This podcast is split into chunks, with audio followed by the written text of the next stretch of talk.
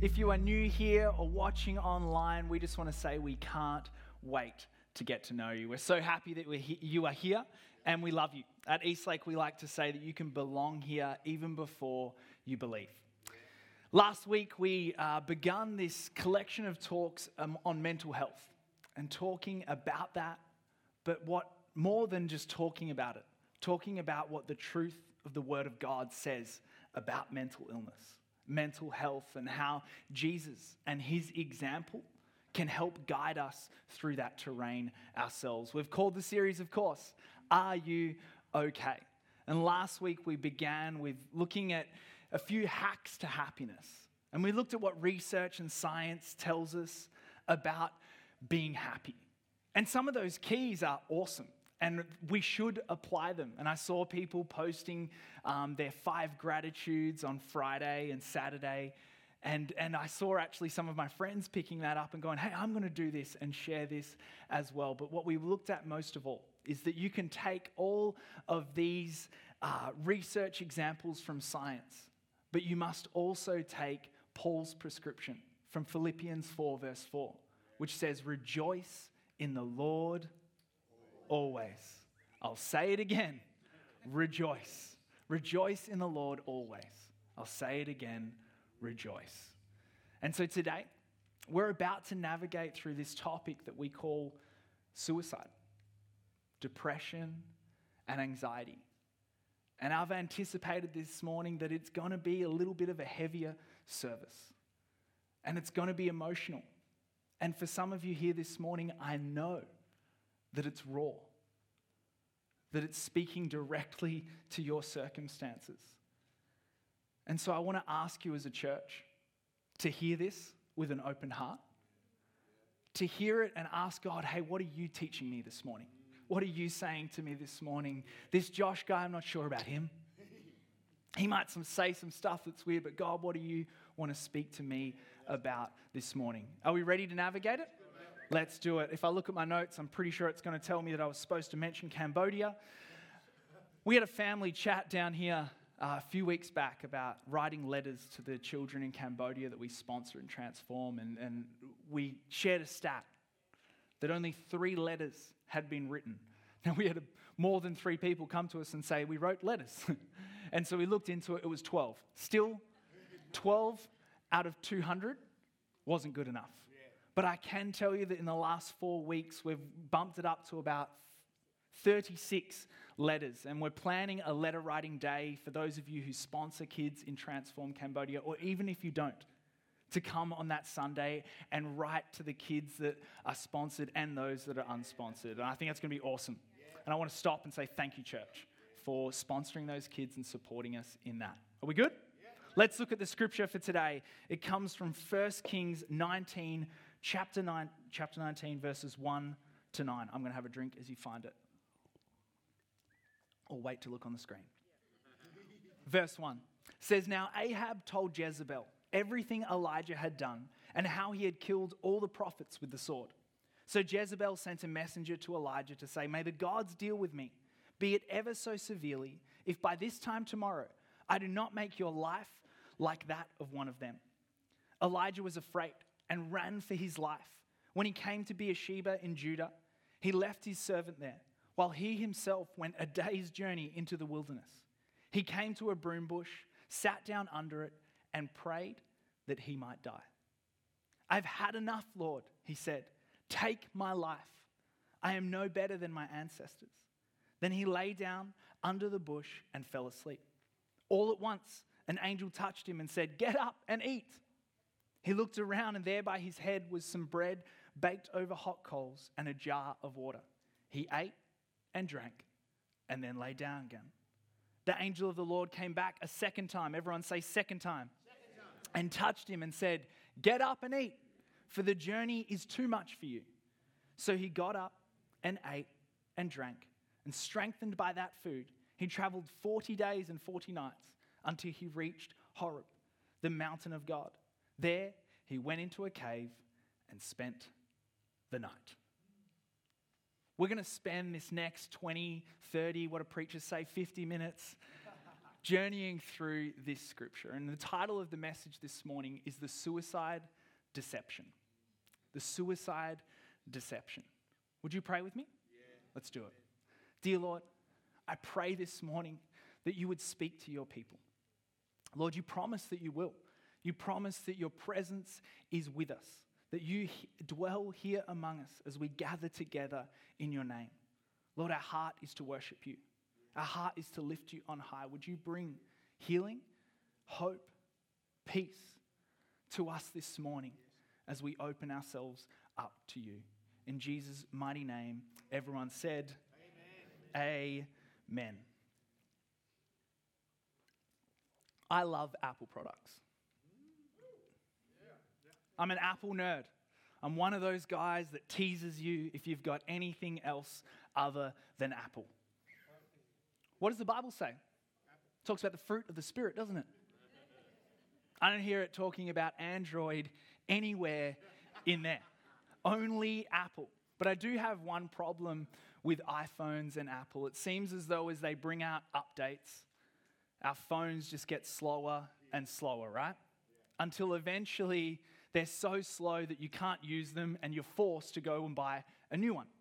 You can take the option not to update your phone, but eventually, still, everyone else's phone surpasses you to the point where nothing works anymore. People message you and you don't seem to receive them. At least that's the young adult's excuse every time I message them. You start to make calls and people can't make a connection. You can't actually hear them on the other end. Do you know what I'm talking about? There's no problem on the outside of the phone, unless you're my wife, where I've bought her a case that you can drop out of space and still not break. There's nothing wrong with the phone on the outside, but there's a malfunction on the inside. And I think it's kind of a picture of mental health. People don't walk around broken on the outside. We don't look at people and go, they've got a cracked screen. But still, there is something going on on the inside. And just like my iPhone, when it comes to mental illness, depression, and anxiety, the first thing that happens is we stop receiving messages. Life seems to be dulled, joy seems to be distant. And the second thing that happens, just like the iPhone as well, is you can't seem to make a connection. When you finally reach out or speak up, it seems like nobody can hear you. Depression is complicated. And when you feel this way, it feels as though if you shared it with someone, it would just destroy everything.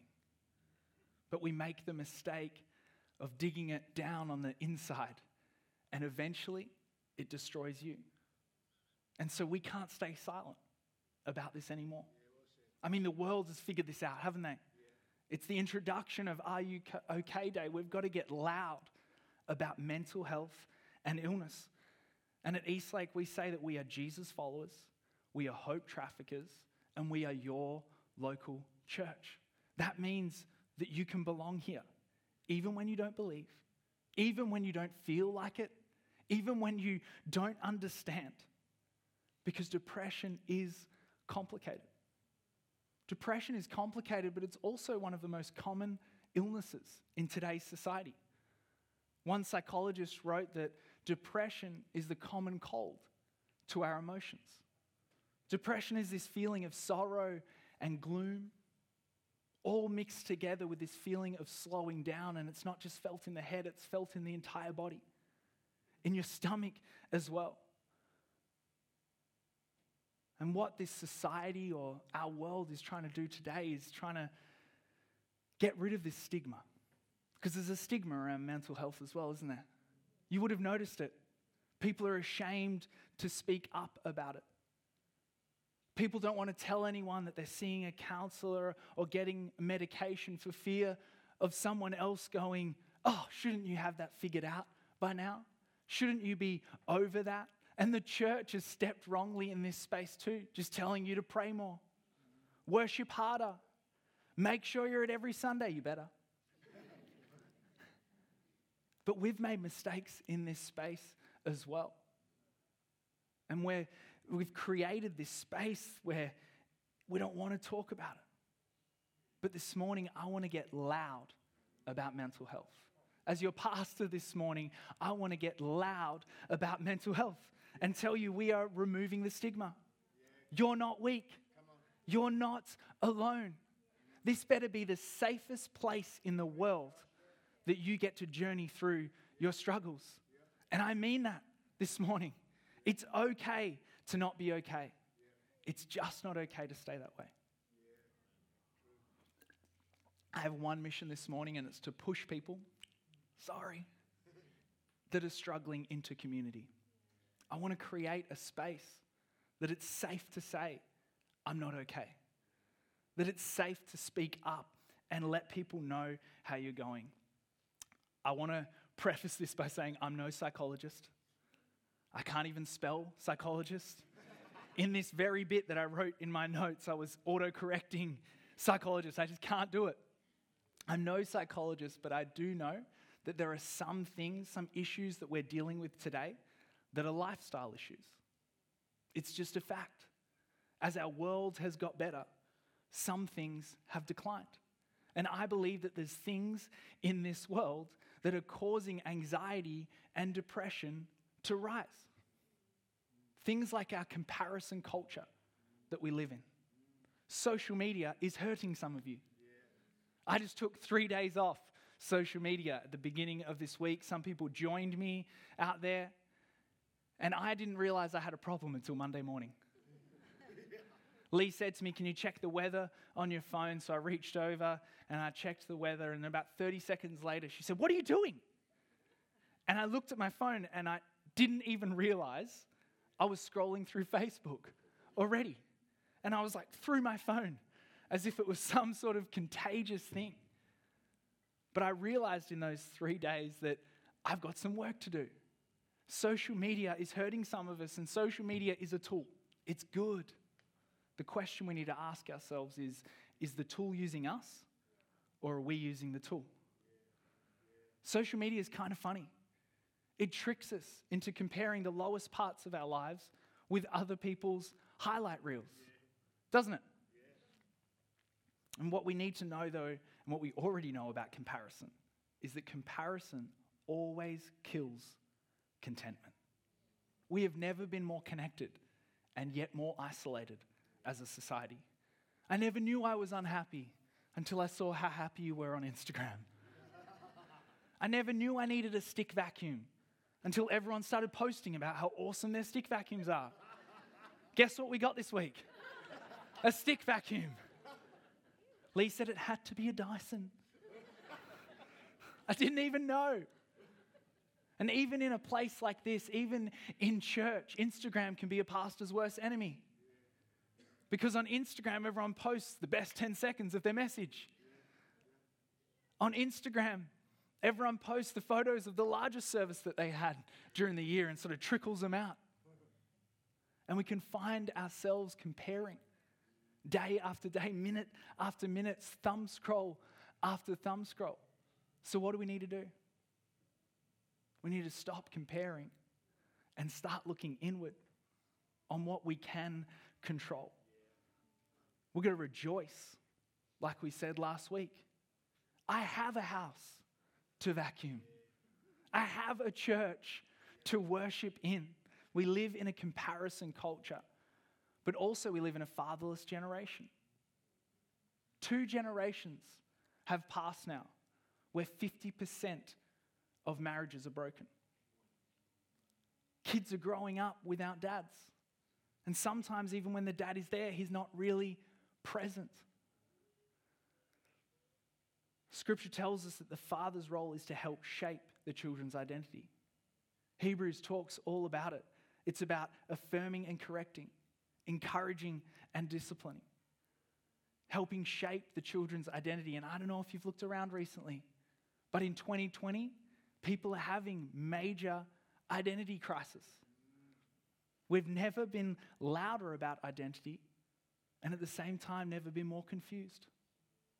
Did you know that the leading cause of death in Australia between the ages of 15 and 44 is suicide? If you look at statistics in the US, I couldn't find them here in Australia, but 60% of youth suicides came from a fatherless home. 90% of youth runaways came from a fatherless home. Now, I don't want you to sit there thinking, oh, well, I'm stuck then. What am I going to do? I want you to know what Scripture says about this. I'm thankful for a God who says that if I am in Christ Jesus, He says that He is a father to the fatherless. And so I want to speak that over you this morning, but I also want to tell you that we still need community because we still need men rising up saying, I'll be a dad for you. I'll help shape your identity. You're a child of God. We live in this comparison culture, but we also live in a fatherless generation. Now, it's not my style at all to stand up here and speak against culture. It's not my style, and it's not this church either. We love our city. We want to invade our city with life, with love, and with life. And we would rather change culture from within it than stand on the sideline and say, hey, you're all messed up over there. We do have to understand, though, that we're facing certain things and why it is. Suicide, it's deceiving. It's deceiving. It's spreading like wildfire. It's not my opinion, it's fact. Suicide is contagious. It's called the Werther effect. In 1774, a guy called Goethe wrote a book called The Sorrows of Young Werther. And in it, it depicted this story of love, but also of rejection, and eventually, young Werther committing suicide. And as the book was released, the increase in suicides was unprecedented.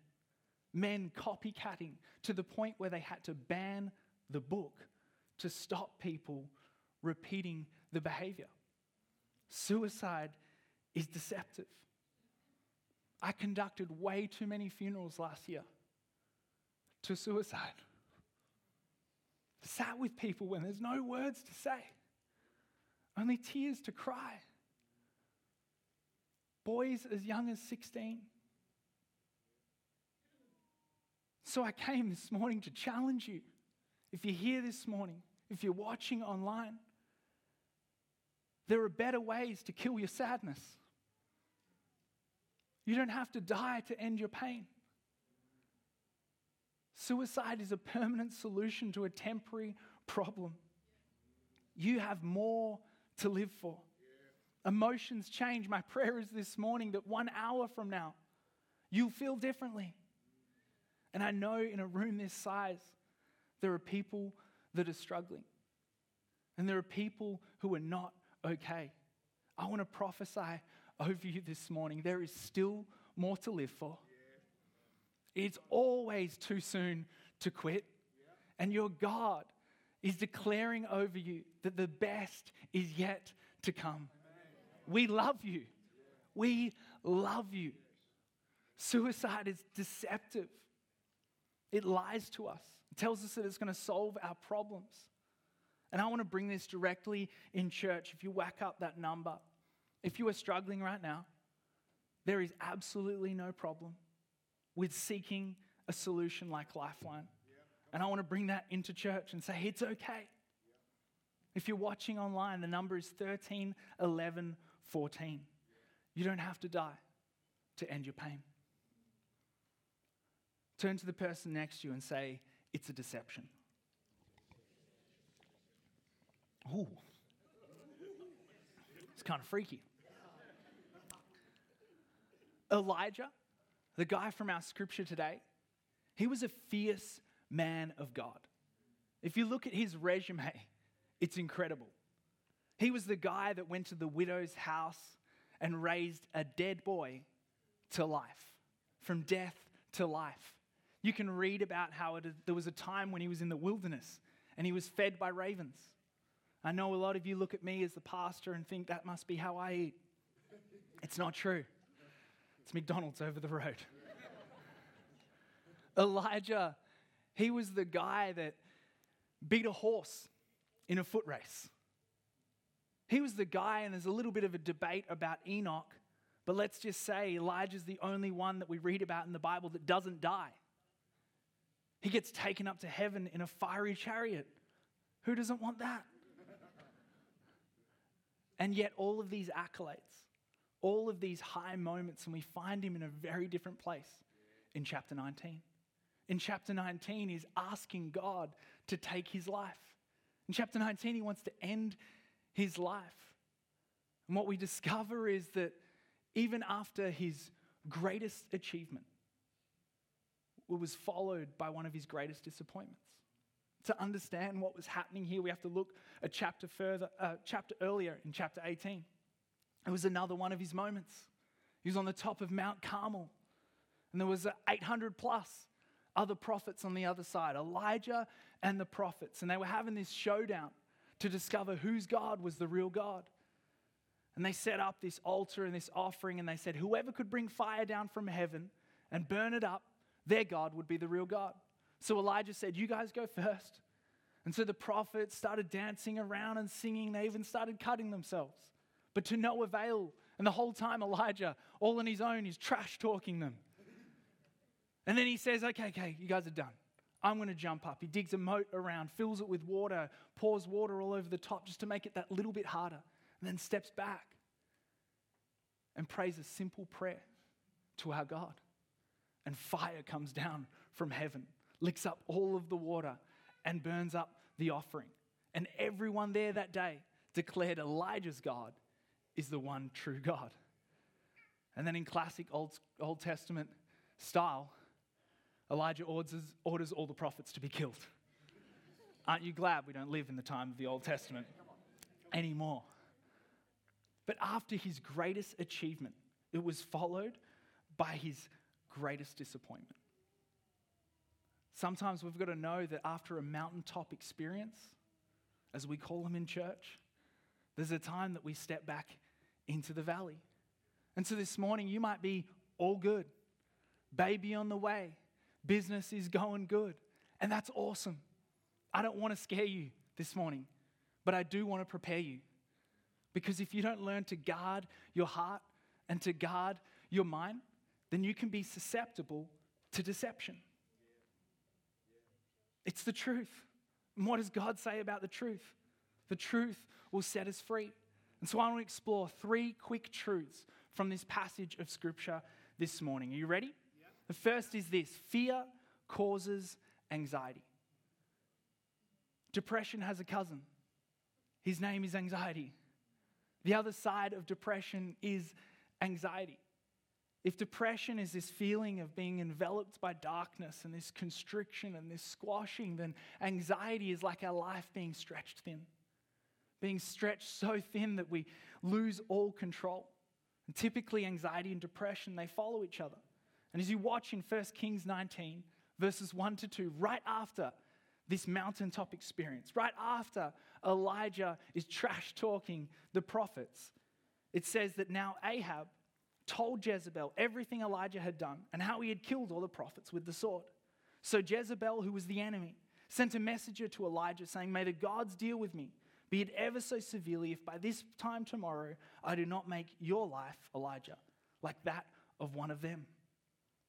This threat comes from Elijah, and what does Elijah do? After all of this experience, fear creeps in and he runs. Fear causes anxiety, and the crazy thing about anxiety is that as it begins to set in, our thinking starts getting messed up. Our thinking becomes illogical. Our thinking gets faulty, and we start making, making decisions that aren't smart.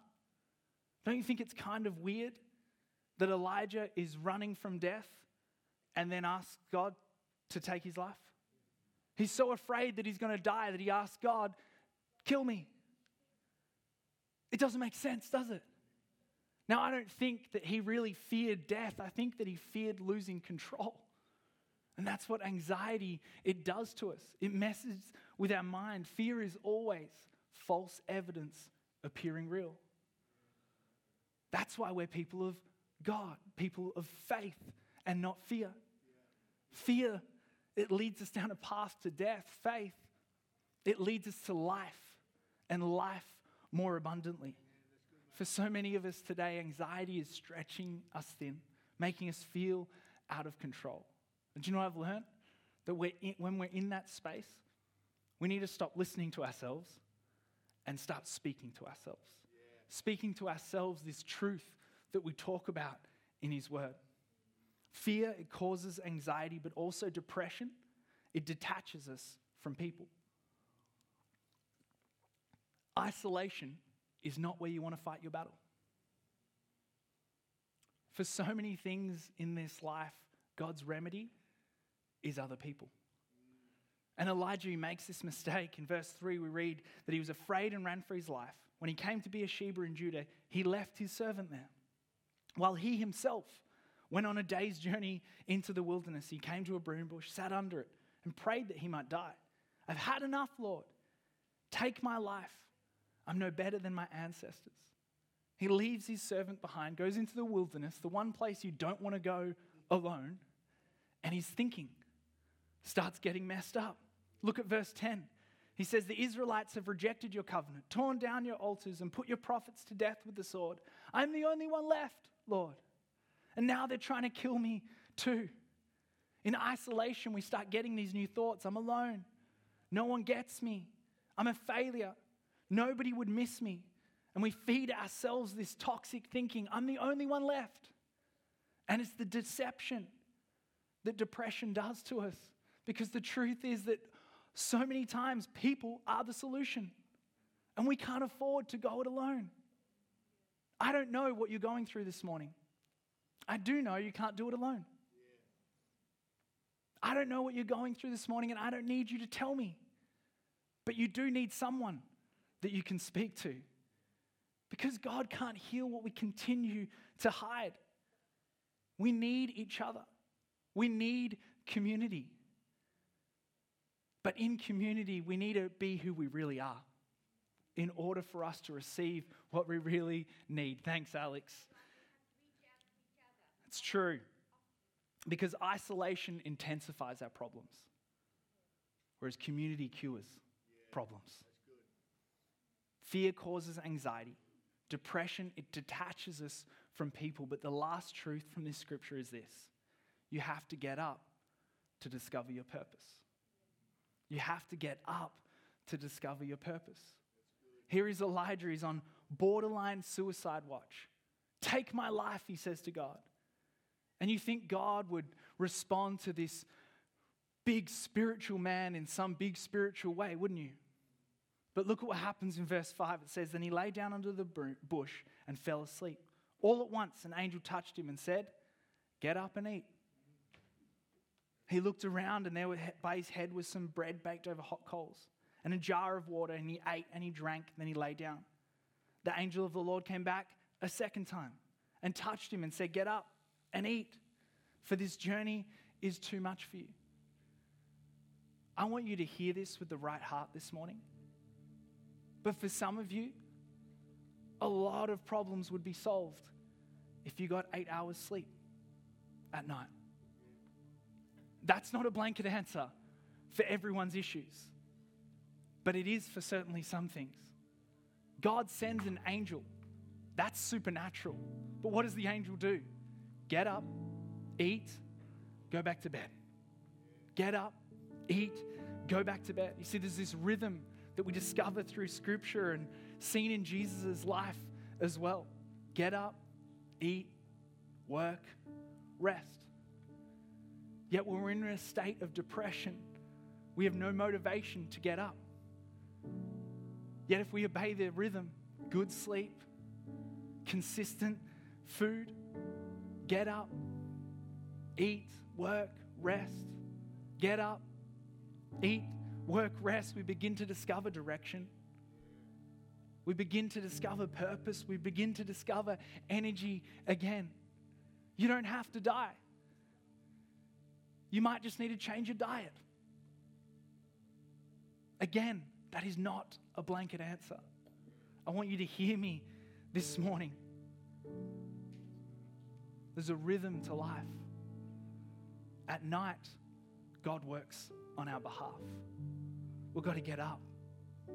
the angel says to him, Eat some more food. This journey is too big for you. You know what that tells me? God isn't even giving us hard stuff to do, He's giving us impossible stuff to do. It's too much for you. And so, if I'm going to see God work in the supernatural, I better do my best in the natural. I better do my best with what I can do before I ask God for what He can do. And eventually, Elijah finds himself at the end of the journey. And he's in this cave on this mountain of God. And wind comes, and fire comes, and this storm comes. But God isn't in any of these things until the scripture describes to us this still small voice, a whisper, speaks to Elijah. Why does he speak to us in a whisper? Because he is close.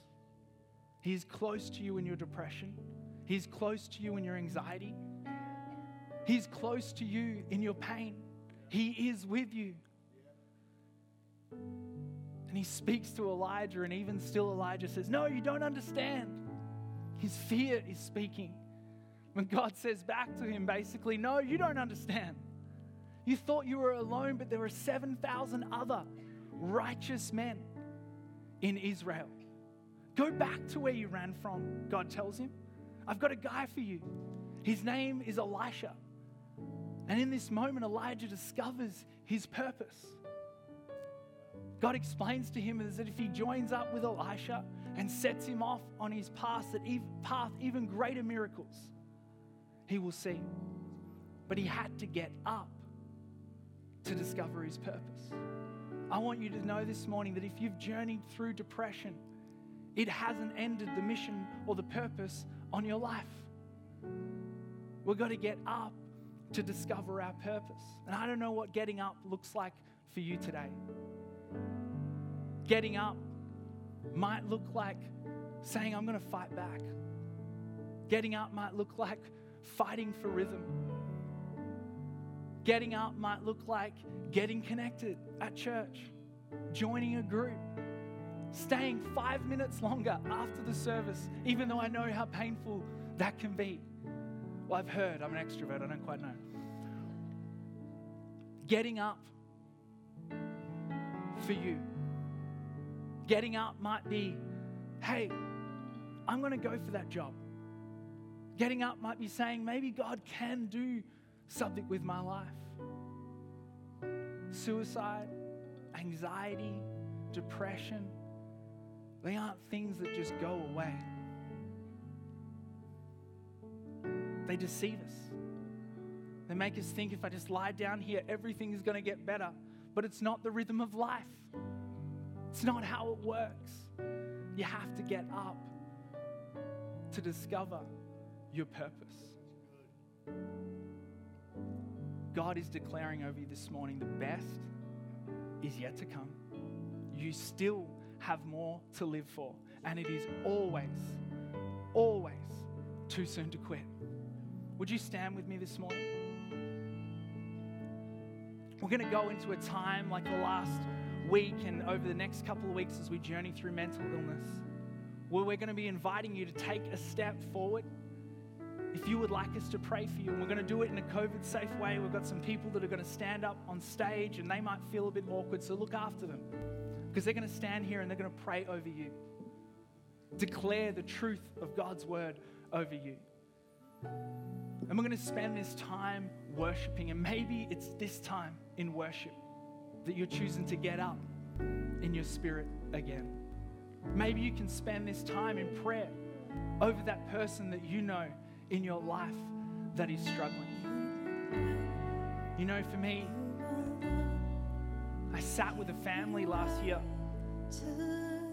whose mother had died from suicide.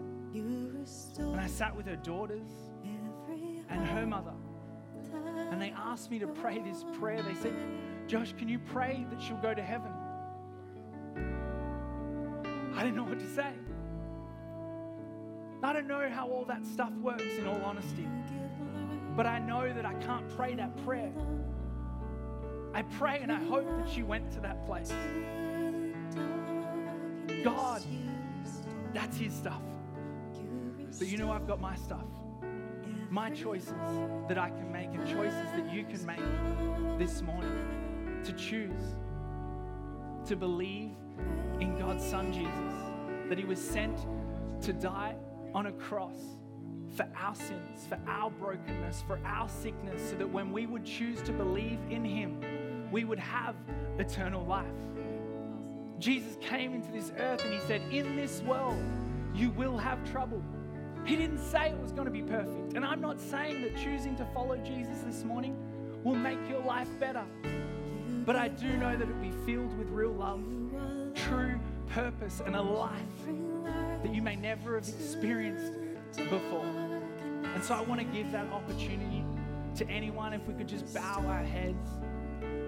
If you want to make that decision to invite Him into your life, it's a simple step. Scripture tells us that if we believe in our heart and declare with our mouth that He is Lord, we will be saved. It's not something you have to do, it's not some way you have to act. That all comes after by the power of His grace and Holy Spirit. Right now, it's an issue of faith. So if you want to make that decision, I'm just going to ask you, we're all standing, so it'd be awesome if you could whack your hand up real high so that I could see you and pray with you. If you're out there right now, I would love to do that with you. Just raise up your hand and we'll pray this prayer together as a church.